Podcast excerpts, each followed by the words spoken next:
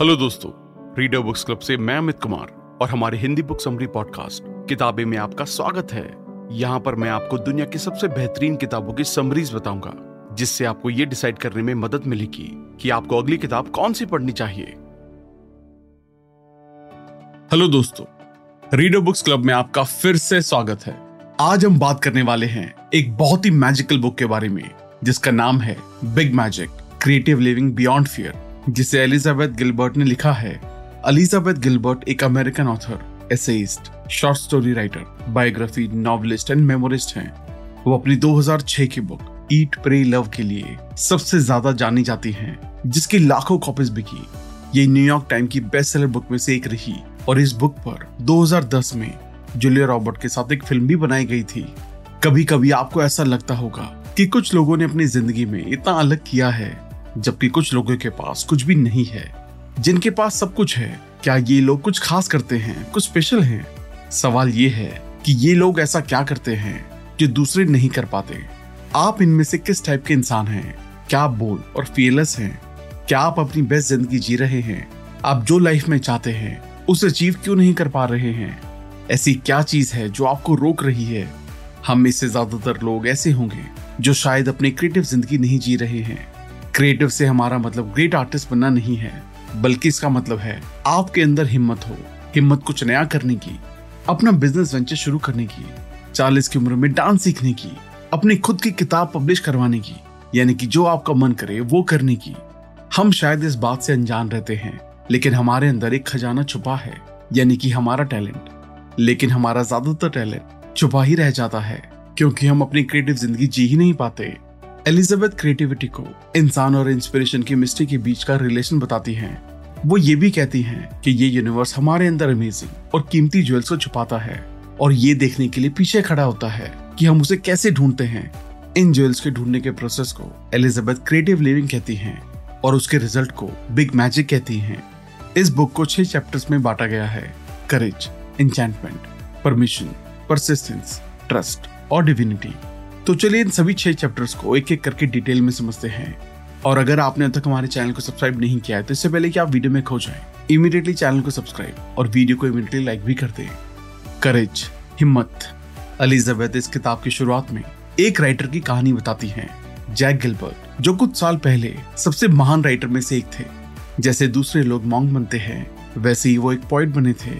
Writing के लिए उनका एक स्ट्रॉन्ग कमिटमेंट था और वो अपने काम से बहुत प्यार करते थे। उनकी राइटिंग बहुत ही फ़ेमस थी। वो हैंडसम और पैशनेट थे।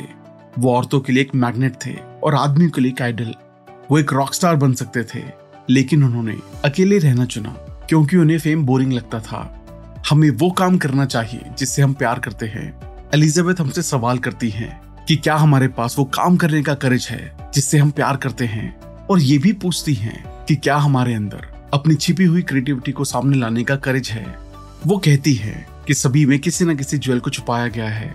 इस ज्वेल को डिस्कवर करने के प्रोसेस को क्रिएटिव लिविंग कहा जाता है और उससे आने वाले रिज़ल्ट को बिग मैजिक कहा जाता है।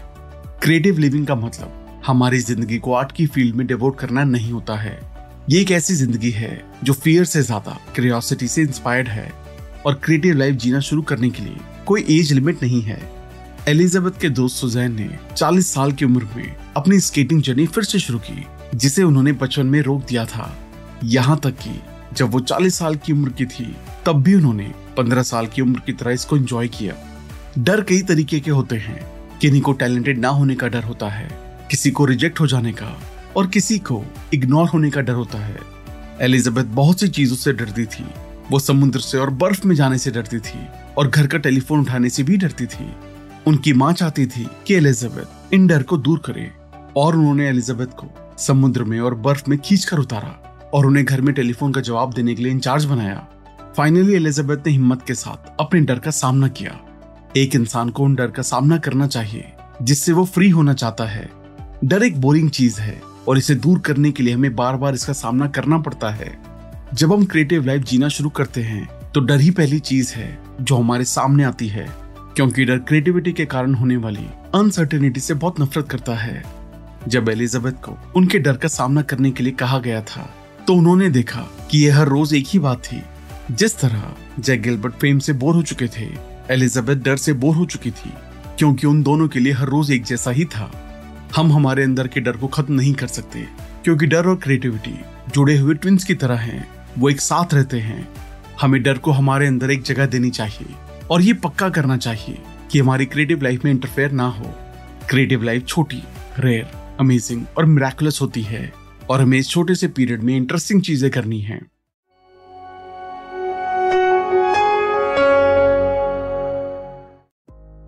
एंचैंटमेंट आकर्षण।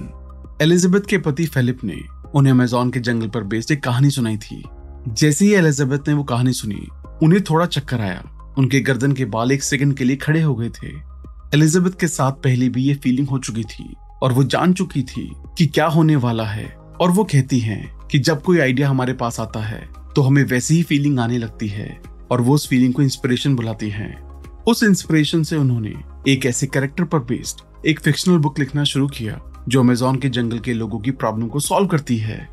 एलिजाबेथ ने अपनी पूरी ज़िंदगी क्रिएटिविटी की डिवोशन में बिताई और वो जानती थी कि ये कैसे काम करती है। वो ये भी मानती थी कि क्रिएटिविटी एंचैंटमेंट की फोर्स है और क्रिएटिविटी का प्रोसेस मैजिकल है। वो कहती हैं कि हर कोई अपनी ज़िंदगी में एक बार इस आइडिया से गुजरा होगा, लेकिन हम अपने काम, चिंताओं डिस्ट्रैक्शन और ड्यूटीज़ में बिज़ी होंगे। आइडिया हमारे आंसर का इंतज़ार करता है। जब उसे एंड में पता चलता है कि हम उस पर रिस्पॉन्ड नहीं कर रहे हैं तो वो फिर किसी और के पास चला जाता है। लेकिन कभी कभी एक गजब का दिन आता है, जहाँ हम अपने डिस्ट्रैक्शन से फ्री होते हैं। आइडिया एंड में सवाल करता है कि क्या हम उसके साथ काम करने के लिए तैयार हैं? और इस क्वेश्चन के दो आंसर होते हैं हाँ या ना। क्या होता है जब हम ना कहते हैं? किसी आइडिया को ना कहने का मतलब है कि हमें चिंता करने की कोई बात नहीं है और वो आइडिया किसी और के पास चला जाता है। और किसी आइडिया को ना कहना बिल्कुल ठीक है, क्योंकि इस दुनिया में हर आइडिया हमारे लिए सही नहीं है। क्या होता है जब हम हाँ कहते हैं? हाँ कहने का मतलब है कि हमने इंस्पिरेशन से कॉन्ट्रैक्ट किया है और हम कॉन्ट्रैक्ट की टर्म्स डिसाइड करते हैं। इस आइडिया के साथ कॉन्ट्रैक्ट में जाने के दो अप्रोचेस हैं। पहला कॉन्ट्रैक्ट में जाने के लिए सफ़र करना क्योंकि इस अप्रोच में जो कुछ भी मैटर करता है, वो है काम। दूसरा है इंस्पिरेशन के साथ पूरा कॉपरेट करना। हिस्ट्री के महान लोगों ने इसी अप्रोच को अपनाया था। इसमें हम क्रिएटिविटी के साथ जीते हैं। हमें अपने काम को, हमारे डेडिकेशन से मेजर करना चाहिए। ना कि सक्सेस या फेलियर से। कुछ आइडियाज़ इंस्टेंटली आते हैं और चले जाते हैं। जैसे एलिजाबेथ ने ट्रेन में एनचैंटमेंट पर एक कहानी लिखी, जब वो एक नैप ले रही थी और ये अचानक से उनके पास आ गई। लेकिन वो हर दिन नैप लेती हैं। लेकिन उस कहानी के अलावा उनके पास कोई आइडिया नहीं आया। हम बस इतना कर सकते हैं कि आइडियाज़ के लिए थैंकफुल रहें। हम नहीं जानते कि आइडिया कब हमारे पास आता है। हम नहीं जानते कि ये हमारे पास क्यों आता है। हम नहीं जानते हैं कि ये क्यों नहीं आता है। और हम ये भी नहीं जानते हैं कि आइडिया किसके पास आ रहा है। हम बस इतना जानते हैं कि हमें क्रिएटिविटी के साथ कोलैबोरेट करना है।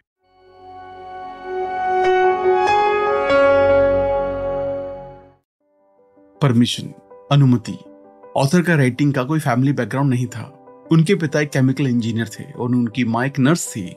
उनके परिवार में किसी का भी राइटिंग में इंटरेस्ट नहीं था। यहाँ तक कि उनके पिता भी इंजीनियर नहीं बनना चाहते थे, लेकिन उन्हें मजबूरी में बनाया गया। कुछ साल बाद उन्हें एहसास हुआ कि ये उनके लिए सही काम नहीं है। वो बकरियों को पालना चाहते थे। इसलिए उन्होंने अपने दिल की बात सुनना शुरू कर दिया और बकरियों को पालना शुरू कर दिया। उनके पिता को ये बताने से नफरत थी कि क्या करना है। एक बार जब वो नेवी में थे तो उन्हें एहसास हुआ कि इसकी ज़रूरत नहीं है और किसी को दूसरों की बातों पर ध्यान नहीं देना चाहिए। और उन्होंने अपने ऑफिसर को एक सजेशन दिया कि वो सजेशन बॉक्स को हटा दे। हमें क्रिएटिव लाइफ जीने के लिए किसी की परमिशन की ज़रूरत नहीं है। हमें जो चाहिए, वो करना चाहिए और किसी पर डिपेंड नहीं होना चाहिए। एलिजाबेथ की दोस्त, जिनका नाम एलिन था, उन्हें अपने पूरे शरीर पर टैटू बनवाने का शौक था। वो अपने शरीर पर टैटू बनवाने के लिए हमेशा तैयार रहती थी। एलिन जवाब देती थी कि वो टैटू परमानेंट है, लेकिन शरीर टेम्पररी है। एलिजाबेथ कहती है कि हमें खुद को डेकोरेट करना चाहिए, और हम जो कुछ भी कर रहे हैं, उसे हमें खुद बोलते रहना चाहिए। जैसे कि मैं एक राइटर हूँ, मैं एक सिंगर हूँ, मैं एक एक्टर हूँ। हमें जो पसंद है, उसे करने के लिए हमें डिग्री की ज़रूरत नहीं है। एलिजाबेथ के पास पॉलिटिकल साइंस में बैचलर्स की डिग्री होने के बावजूद भी उन्हें राइटिंग में इंटरेस्ट था। अमेरिका में 1901 से लिटरेचर फ़ील्ड में 12 लोग नोबेल प्राइज जीत चुके थे और किसी के पास भी मास्टर ऑफ़ फाइन आर्ट्स की डिग्री नहीं थी और उनमें से चार ने तो कभी भी हाई स्कूल भी पास नहीं किया था। लेकिन तब भी वो राइटर बनने में कामयाब रहे, क्योंकि उन्होंने अपने दिल की बात को सुना। हाँ क्रिएटिविटी में जॉब सिक्योरिटी नहीं है, लेकिन किसी को अपने ज्वेल को डिस्कवर करने के रास्ते में बैंक नहीं होना चाहिए और अपने फ्यूचर को सेफ़ रखना चाहिए। महँगी क्लासेस लेने की बजाय अपने स्किल पर काम करना चाहिए। हमें सामने टीचर्स की कोई ज़रूरत नहीं है। हम उनके वॉइस रिकॉर्डिंग्स और उनकी राइटिंग से भी सीख सकते हैं। यहाँ तक कि एलिजाबेथ भी चार्ल्स डिकन से कभी नहीं मिली, लेकिन उन्होंने सालों तक उनकी राइटिंग को पढ़कर उनसे सीखा। और एक बड़ी बात इंस्टीट्यूशन ज्वाइन करने का मतलब ये नहीं है कि हम सक्सेसफुल हो जाते हैं और इंस्टीट्यूशन की रेपुटेशन से हमें कोई फ़र्क नहीं पड़ता है, क्योंकि एंड में काम करने वाले हम ही होते हैं। एलिजाबेथ ने क्लासेस लेने की बजाय एक बार टेंडर बन के काम किया। और अपनी राइटिंग्स को पब्लिशर्स को भेजते रही और हर बार वो रिजेक्ट होती थी। लेकिन फिर भी उन्होंने लिखना जारी रखा, क्योंकि उन्होंने फैसला किया था कि वो अपनी ज़िंदगी राइटिंग के साथ ही जिएँगी। वो कुछ दोस्तों से मिली, जिनका भी राइटिंग में ही इंटरेस्ट था, और उन्होंने कुछ फ्री वर्कशॉप्स की और बहुत एंजॉय किया। कंप्लेन बंद करने के चार रीजन है। पहला, ये बहुत ही अनोइंग है और बोरिंग टॉपिक है। दूसरा, चीज़ों को बनाना मुश्किल है, और अगर ये मुश्किल नहीं होता तो हर कोई इसे कर रहा होता। तीसरा, कोई किसी की कंप्लेन को नहीं सुनता। और चौथा, हम इससे अपनी इंस्पिरेशन को डराते हैं, क्योंकि हर बार जब हम कंप्लेन करते हैं तो इंस्पिरेशन नाराज़ हो जाती है। हमें कंप्लेन करना बंद कर देना चाहिए और अपनी क्रिएटिविटी का मज़ा लेना शुरू कर देना चाहिए। ऐसा करने से हमारी इंस्पिरेशन हमें और आइडियाज़ भेजती है। टैलेंट किसी को सफल नहीं बनाता है। और एलिजाबेथ कहती हैं कि उन्होंने ऐसे शानदार लोग देखे हैं, जिन्होंने अपने टैलेंट से कुछ भी नहीं बनाया है। एलिजाबेथ को विश्वास नहीं था। कि उनकी किताब, ईट प्रे लव, इतनी फ़ेमस होगी। उन्होंने फेलिप से कहा था कि कोई भी उस किताब को नहीं पढ़ने वाला है। लेकिन एंड में 12 मिलियन से भी ज़्यादा लोगों ने इस किताब को पढ़ा। हम जो काम कर रहे हैं, उससे भरोसा नहीं खोना चाहिए। हमें आगे चलते रहना चाहिए। ये जीवन का नेचुरल ऑर्डर है। हमें रिएक्शंस और एंड रिज़ल्ट की चिंता नहीं करनी चाहिए। हमें जिस चीज़ की चिंता करनी है, वो है हमारा काम। इसलिए हमें अपना काम करते रहना चाहिए। और ये किसी और का नहीं। बल्कि हमारा खुद का काम है।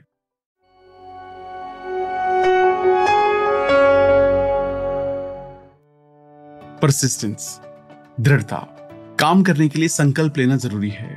और इसका मतलब ये नहीं है कि आपको काम करने के लिए खुद से प्रॉमिस करना होगा और एक डेडलाइन सेट करनी होगी।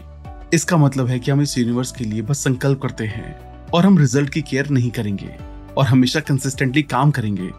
जैसे एलिजाबेथ ने यूनिवर्स से वादा किया था कि वो हमेशा के लिए राइटिंग की फ़ील्ड में काम करेंगी। और किसी को अपनी क्रिएटिव लाइफ से कभी भी उसकी फाइनेंशियल नीड पूरी करने के लिए नहीं कहना चाहिए। किसी को कुछ भी एक्सपेक्ट किए बिना काम करना होगा। हमें अपने बिल खुद भरने होंगे और हमारी क्रिएटिव लाइफ का इससे कोई लेना देना नहीं है। ये यूनिवर्स हमें उस और ले जाता है जो हम बनना चाहते हैं। एलिजाबेथ ने अपना ट्वेंटीज बास्केटबॉल खेलकर या पेस्ट्री बनाकर या हर एक दिन ऑटो मैकेनिक्स का एक चैप्टर पढ़ के बिता सकती थी। लेकिन उन्होंने राइटिंग सीखी। क्योंकि वो राइटिंग के लिए कमिटेड थी और नई चीज़ें सीखने के लिए कोई टाइम लिमिट नहीं होती। एलिजाबेथ के दोस्त विनफ्रेड ने मेसोपोटामिया की हिस्ट्री के बारे में 80 साल की उम्र में सीखना शुरू किया और उसे अपना पैशन बना लिया। उन्होंने एक डिकेट से भी ज़्यादा समय तक सीखने के लिए खुद को डेडिकेट कर दिया था। जब दुनिया कहती है, तब हमारी एजुकेशन खत्म नहीं होती है, वो तब खत्म होती है, जब हम बोलते हैं कि वो खत्म है अगर हम सच में उन चीज़ों को हासिल करना चाहते हैं, जो हम चाहते हैं तो हमें दूसरों की बात सुनना, करना बंद कर देना चाहिए और काम पर ध्यान देना चाहिए। एलिजाबेथ ने तीन किताबें पब्लिश करने के बाद भी बस सेफ़ साइड पर रहने के लिए अपनी जॉब नहीं छोड़ी थी। उसके बाद जब उन्होंने देखा कीट प्रे लव एक बड़ी हिट बन गई है, उसके बाद उन्होंने अपनी जॉब छोड़ दी। कुछ लोग अपने बिल्स को भरने के लिए अपनी आर्ट को यूज़ करना चाहते हैं। ऐसे करके वो अपनी क्रिएटिविटी को मार देते हैं। इसके बजाय किसी को अपनी जॉब नहीं छोड़नी चाहिए। और पूरी तरह से क्रिएटिविटी पर रिलाई नहीं होना चाहिए। जॉब करने में कोई इंसल्ट नहीं है। जब एलिजाबेथ इंडिया आई थी तो उन्हें एक बार एक आदमी का सामना करना पड़ा, जिसके पास सिर्फ़ एक बैल था और कुछ नहीं। उसने उसके एक सींग को पिंक कलर से और दूसरे को ब्लू कलर से पेंट किया था। उसने बैल के गले पर छोटी छोटी घंटियाँ भी चिपका दी थी, जिससे एक चेयरफुल आवाज़ आती थी। बस थोड़ी सी क्रिएटिविटी से उसके पास शहर का सबसे इंटरेस्टिंग दिखने वाला बैल था। उसी तरह हमें अपने काम को डेकोरेट करना है। और ये उसमें एक चाम ऐड करता है। हम जिस लाइफ को लीड कर रहे हैं, वो हमारे लिए बोरिंग नहीं होनी चाहिए। हमें क्रिएटिव चीज़ें करनी है, जो हमें खुशी देती हैं और हमें एक चेयरफुल लाइफ जीनी है। कुछ लोग मुश्किल और इनकन्वीनियंस आने पर भी काम करने में लगे रहते हैं, क्योंकि उन्होंने अपने काम के लिए खुद को कमिट किया है। उनका अपनी क्रिएटिविटी के साथ एक रिलेशन है। हमें खुद को ये याद दिलाते रहना चाहिए कि हम अपनी क्रिएटिविटी के साथ एक रिलेशन बना रहे हैं। हमें अपने काम के साथ डिसिप्लिन बनाए रखना चाहिए। हमें हर एक चीज़ में परफेक्ट होने की ज़रूरत नहीं है। इम्परफेक्ट होना ठीक है। एलिजाबेथ का कहना है कि परफेक्ट होने की कोशिश करने का मतलब है कि हम डर रहे हैं। हमें टाइम बर्बाद करना बंद करना चाहिए और अपना काम करना चाहिए। हम अपने ट्वेंटीज और थर्टीज को इस टेंशन में बिताते हैं कि लोग हमारे बारे में क्या सोचते हैं और हम हमारे फोर्टीज और फिफ्टीज में इस बात की केयर करना बंद कर देते हैं कि लोग हमारे बारे में क्या सोचते हैं। और जब हम फाइनली सिक्सटीज और सेवेंटीज तक पहुँचते हैं तो हमें एहसास होगा कि कोई भी हमारे बारे में सोच नहीं रहा था। तब हमें एहसास होता है कि हमने ये सोचकर अपना टाइम बर्बाद किया कि दूसरे हमारे बारे में क्या बात करते हैं। हमें इस बारे में चिंता करना बंद करना होगा कि दूसरे हमारे बारे में क्या सोचते हैं और हमें खुद से प्यार करना चाहिए और दूसरों के बजाय खुद के बारे में सोचना चाहिए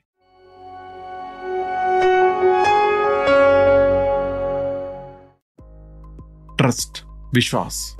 एलिजाबेथ के दोस्त ने एक बार अपने स्टूडेंट से पूछा कि क्या वो अपनी आर्ट से प्यार करते हैं, और सभी ने हाथ उठाया। और फिर उन्होंने पूछा कि क्या उनकी आर्ट भी उन्हें उसी तरह से प्यार करती है, जैसे वो आर्ट से प्यार करते हैं, और किसी ने भी हाथ नहीं उठाया। हर किसी को लगता है कि उनकी आर्ट उन्हें प्यार नहीं करती, और ये फील करना पूरी तरह से गलत है। हमारी आर्ट हमें वैसे ही प्यार करती है, जैसे हम उससे प्यार करते हैं। कुछ लोगों को लगता है कि राइटिंग से वो सफ़र करते हैं। और वो कहते हैं कि इससे उनका दिमाग हिल जाता है, ये उन्हें पनिश करती है और उन्हें बर्बाद कर देती है। और उन्हें लगता है कि ये सफरिंग अच्छी है। और क्रिएटिव जीने का मतलब है सफ़र करना।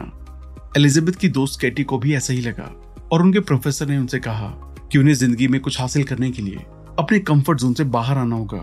और उन्होंने ऐसा इसलिए कहा क्योंकि वो चाहते थे कि कैटी डर से फ्री हो, लेकिन सफरिंग कभी भी इंसान को सक्सेसफुल नहीं बनाती है।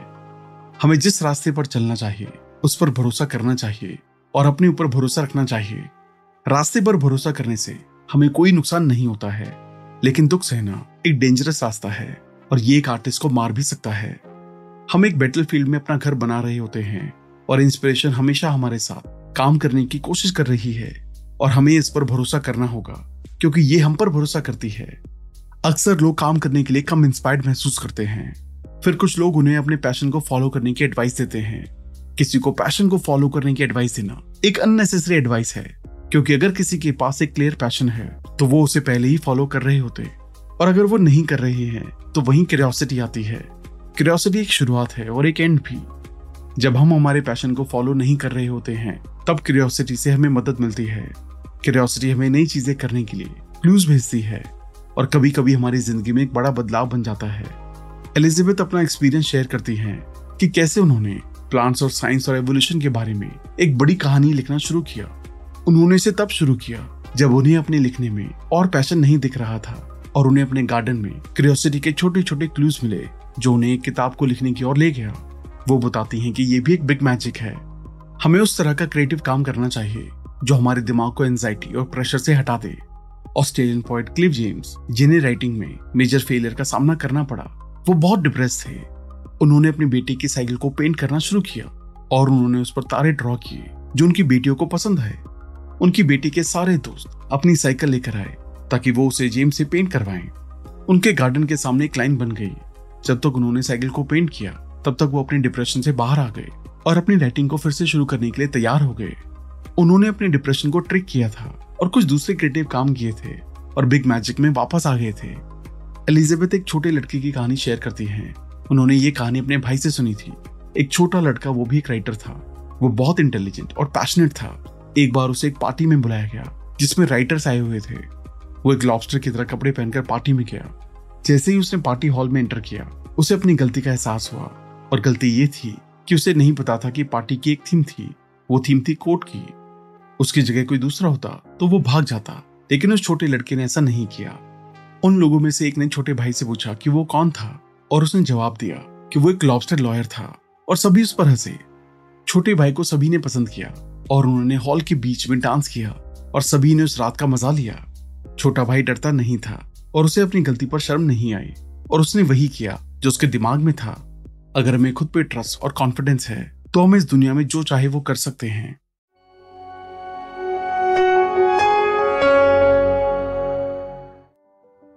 डिविनिटी दिव्यता finally Elizabeth Balinese dance form की एक स्टोरी शेयर करती है, जो सबसे महान आर्ट फॉर्म में से एक थी, और ये एक होली डांस है। लेकिन कुछ लोग और प्रीस्ट कुछ रिजॉर्ट्स में लोगों को एंटरटेन करने के लिए इस होली डांस का यूज़ कर रहे थे। कुछ लोगों ने इसे गलत पाया, और उन्हें इसे रोकने के लिए कहा, और बिलिनीज लोगों ने इसे मानकर उस डांस फॉर्म को हटा दिया, और सिर्फ़ फेस्टिवल पर इसका यूज़ करने के लिए मान लिया। उन लोगों ने दूसरे डांस फॉर्म पर काम करना शुरू कर दिया, और एक और इंटरेस्टिंग डांस फॉर्म की खोज की। उन प्रीस्ट ने अचानक पुराने होली डांस फॉर्म को नए डांस फॉर्म में रिप्लेस कर दिया और इसे एक होली डांस बना दिया। लोग इस एक्शन से पूरी तरह से कंफ्यूज थे और होली डांस को बचाने के लिए कुछ नहीं कर सकते थे। वो बस उन्हें देख सकते थे कि प्रीस्ट की उनकी डांस और उनकी आर्ट के थ्रू पैसा कमाने की चाल थी। क्रिएटिविटी सेक्रेट है और सेक्रेट नहीं भी। ये दोनों का एक ब्लेंड है और हमें ज़िंदगी में कुछ भी हासिल करने के लिए इस ब्लेंड की इंपॉर्टेंस समझनी चाहिए। हम में से जब भी कोई किसी काम को करना चाहता है तो हम उसे बड़े पैमाने पर करते हैं। लेकिन जैसे ही वो काम खत्म हो जाता है, वो इतने ज़रूरी नहीं रह जाते। हमारे हर एक काम में दिव्यता होती है। हमें उसे नहीं भूलना चाहिए। हमारे पास कला की क्रिएटिविटी है। हमें उसका सम्मान करना चाहिए। थैंक यू दोस्तों। मुझे आशा है कि आपको ये वीडियो पसंद आई होगी। और आपने इन छह lesson courage enchantment permission persistence trust और डिविनिटी से कुछ नया सीखा होगा। आज का एपिसोड सुनने के लिए धन्यवाद। और अगर आपको ये एपिसोड पसंद आया हो तो अपनी फेवरेट पॉडकास्ट ऐप पे ज़रूर सब्सक्राइब करना। फिर मिलेंगे एक और नई किताब के साथ।